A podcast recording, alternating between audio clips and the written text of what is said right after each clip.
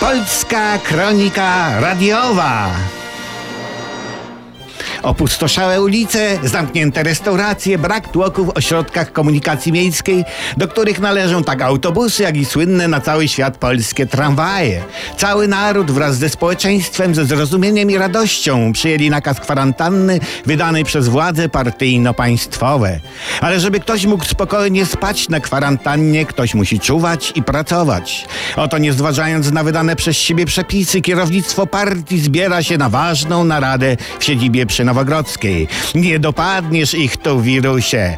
W nacechowanych powagą garniturach radzą nad szczegółami majowych korespondencyjnych wyborów prezydenckich.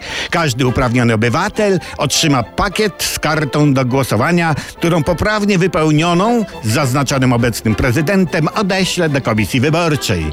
Tylko takie głosy będą się liczyć i tylko takie głosy będą liczone w tej trudnej sytuacji związanej z epidemią. Postępowa część społeczeństwa akceptuje korespondencyjne wybory. Technik Majewski, ceniony pomiarowiec, przodownik pracy, katolik, cieszy się z korespondencyjnych wyborów, bo przypomina mu to młodość. Z radością opowiada, jak kiedyś uczestniczył w korespondencyjnym kursie karate. Przysłano mu w pakiecie deskę i miał ją odesłać przełamaną na pół.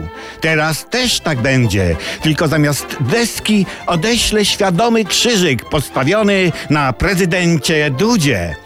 Bo pomiarowiec Majewski wie, że tylko jedność partii i prezydenta i rządu pod ścisłym i światłym kierownictwem pierwszego prezesa zapewni krajowi bezpieczną drogę ku spokojnemu wyjściu.